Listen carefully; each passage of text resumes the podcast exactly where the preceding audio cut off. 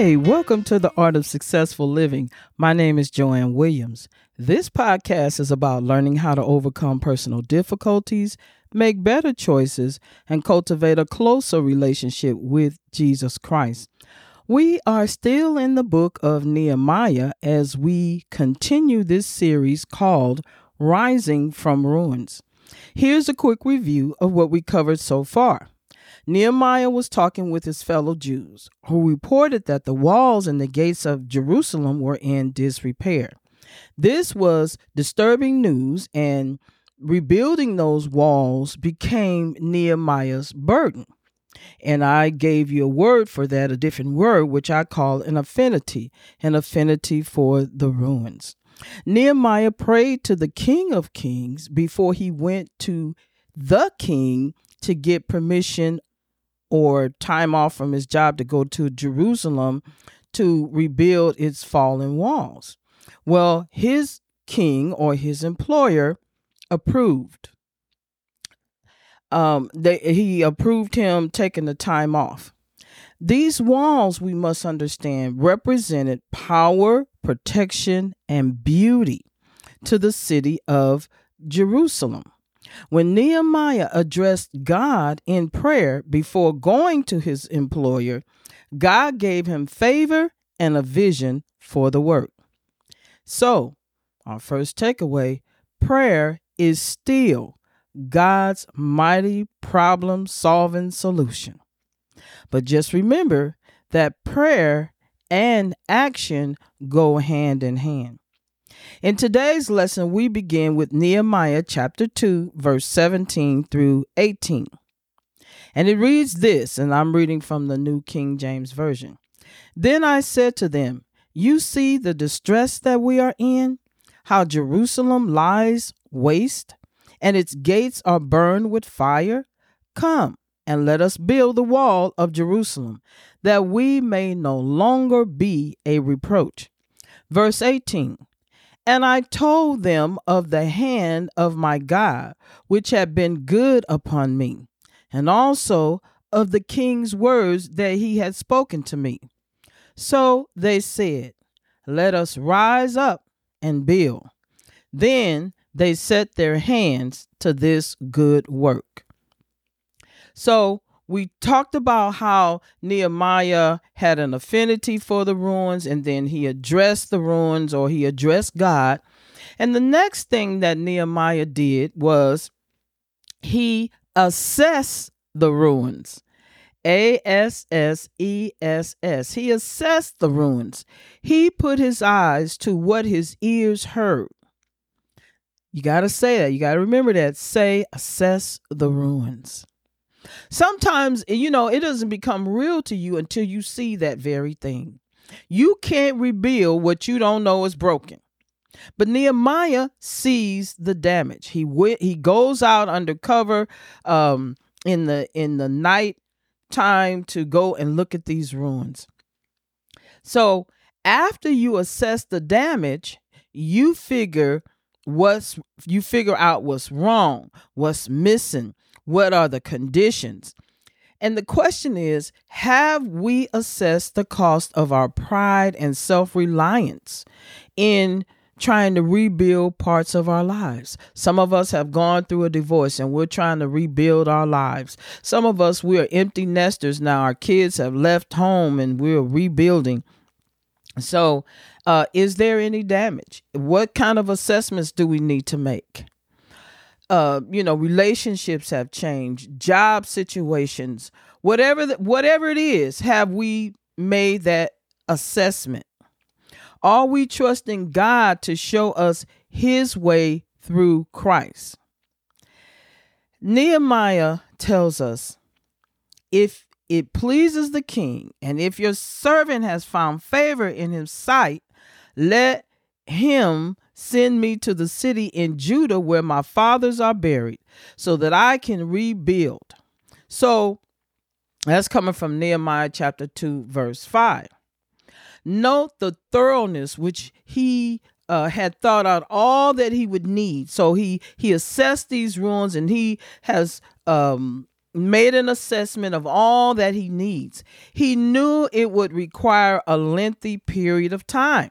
So he has he asked for the time that he needed. Sometimes we don't know how much time is going to take and then we say one thing I need a week and then it ends up 2 weeks, 3 weeks, 4 weeks cuz we didn't really, you know, properly assess the situation.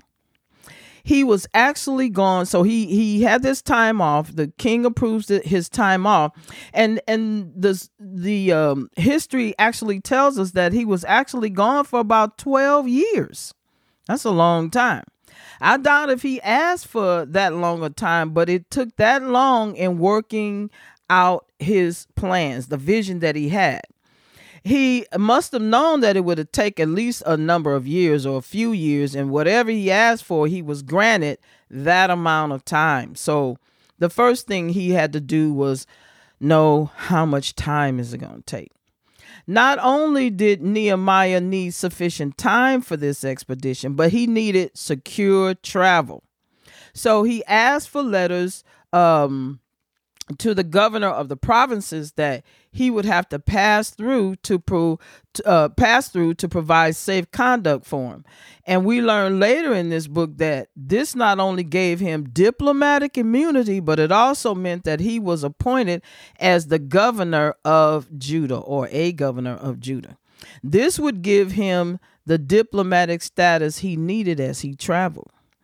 Um, we learn from you know secular sources that there had been trouble in the province of Syria, which was just north of Judah, two years earlier, and the governor of that province had rebelled against the the current king Artaxerxes.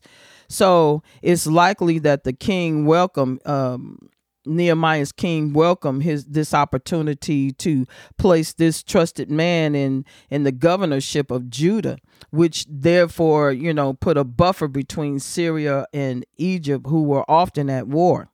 Anyway, this journey of Nehemiah was something the king found very satisfying.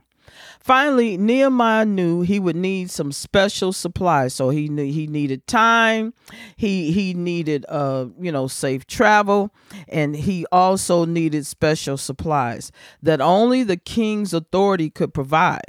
So he asked for special timbers to be cut for him out of the king's forest. Some believe that it was located in the mountains of Lebanon, but others say it was probably a local forest south of Jerusalem from which King Solomon had taken wood uh, from for the building of his temple. At any rate, Nehemiah got what he asked for. He had done his homework thoroughly. Now, this suggests to us that if we are truly concerned about rebuilding parts of our life, we need to think seriously about what will it require. We must assess what we actually need. What steps should we take?